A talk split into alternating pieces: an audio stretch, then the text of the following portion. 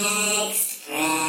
Hey, this is Todd. I got a lot of great feedback on my Appendix N Willow entry, so I'm back with a movie that holds a special place in my heart from 1986. It's Highlander. Here we are, born to be kings. We're the princes of the universe.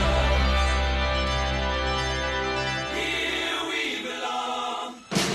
Fighting to survive in a war with the darkest power.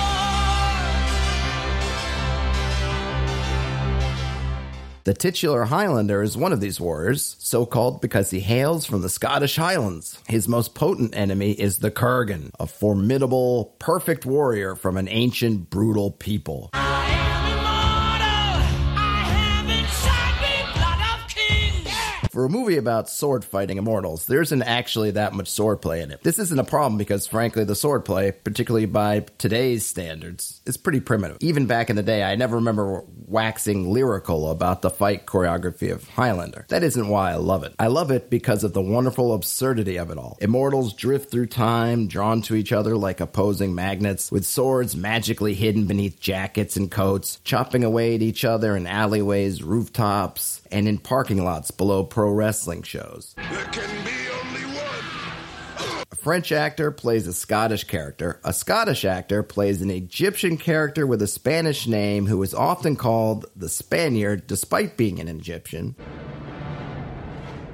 Ramirez. An American actor plays a Kurgan who is supposed to be from the Russian steppe. The Egyptian, played by the Scot, wields an ancient samurai sword which is passed on to the Highlander, played by the Frenchman. Feeling dizzy yet? What is there to love about Highlander? Let's start with the immortals. The Highlander, as played by Christophe Lambert, is actually a pretty bland character. He gets some fun moments, all in flashbacks, but his expression is usually some flavor of stern. There's a lot of focusing on his eyes and the seriousness of those eyes.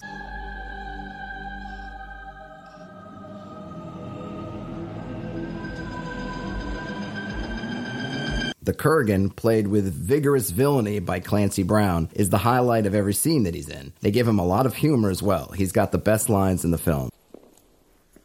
I have something to say. It's better to burn out than to fade away. Then there's Sean Connery as Ramirez.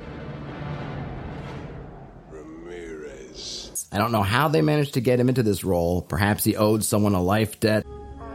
Saved his life. He owes me what you call a life debt.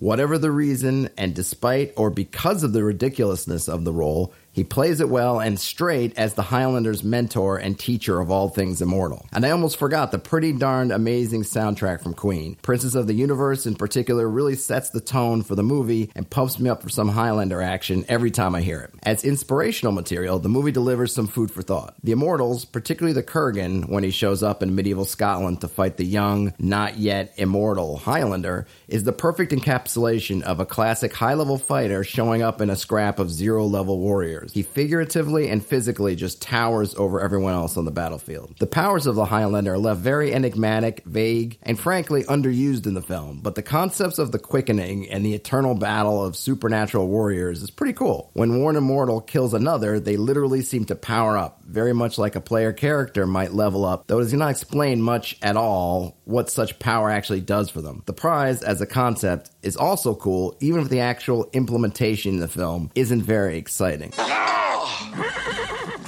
There's a flashback sequence with Ramirez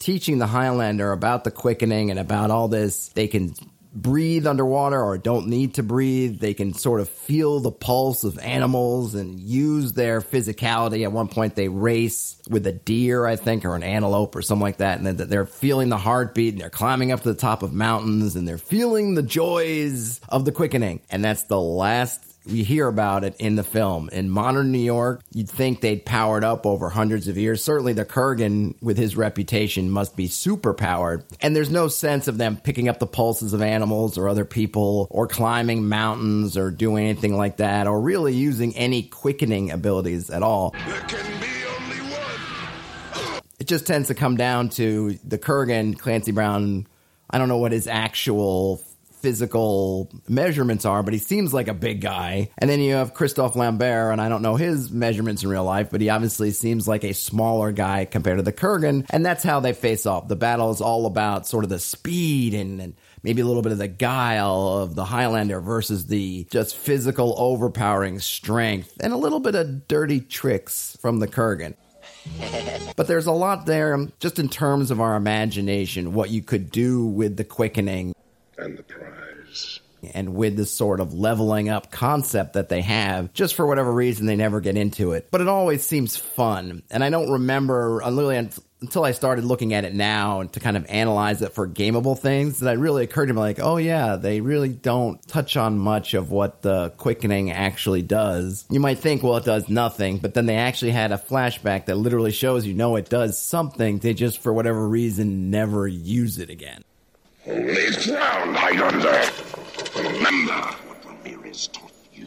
So there's interesting stuff. I think, as a player, as a GM, I would love to delve into the Highlander universe. Not necessarily the modern day bit, because I actually think it's the least interesting era of Immortals. I was going to say Highlanders, but really it's Immortals. There's only a few of them left. You're just stuck with, I don't know, the kind of modernisms part of it. And that comes up in the movie. There's some police procedural bits as the love interest in the story starts to put things together as far as who the Highlander really is, or at least who he's not, while they're investigating the murder of another Highlander, or another Immortal, which of course they don't understand.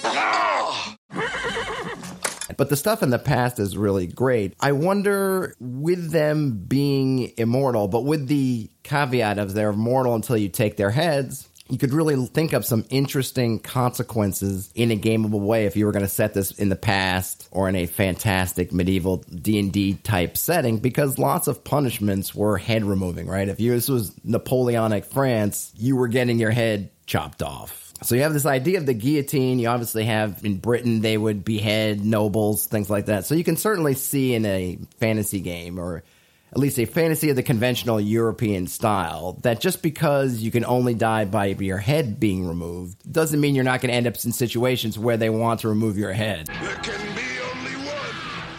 So it would be interesting to play with that, because if you throw them in a prison, they'll languish there forever. It'd be cool to run into an NPC who is an immortal, and these immortals, they're not gods. They're not, as they showed in the movie, they're not particularly superpowered. They don't have super strength. They don't have super agility. They just can't be killed unless you know how. So what do you do with that if you're an NPC, or you're a PC and you're thrown into some oubliette and you can't die, but then again, you have no special skills to get out?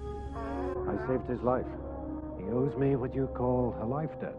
There was a TV show, Highlander, which I enjoyed as sort of a guilty pleasure. I am Duncan MacLeod, born 400 years ago in the Highlands of Scotland. I am immortal, and I am not alone. For centuries we have waited for the time of the gathering, when the stroke of a sword and the fall of a head will release the power of the quickening. In the end, there can be only one.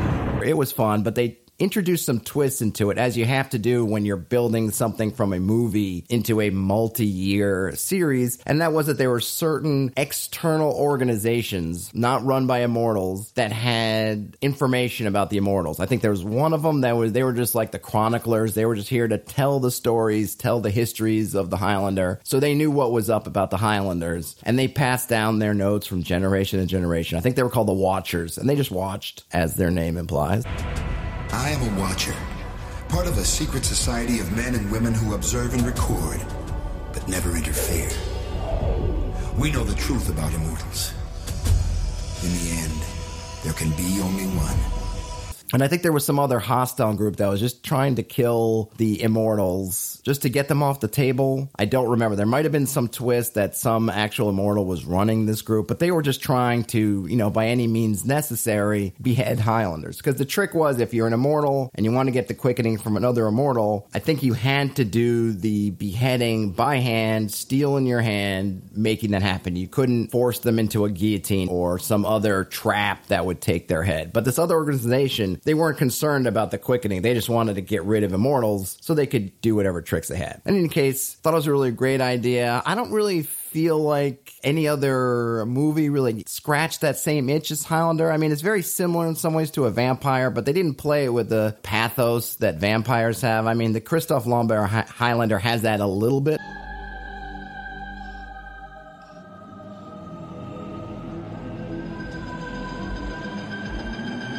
But they have so many other immortals that you run into that have a little bit more zest for the immortal life that it doesn't seem like that's the core sensibility more than it's just his own weariness, which may apply to vampires as well. But I didn't feel like, oh, this is just another way of doing a vampire. And once you, if you want to pull in stuff from the TV show, that there are organizations, if you were going to flash this back to more medieval setting, you could call them guilds, maybe a certain church or religion.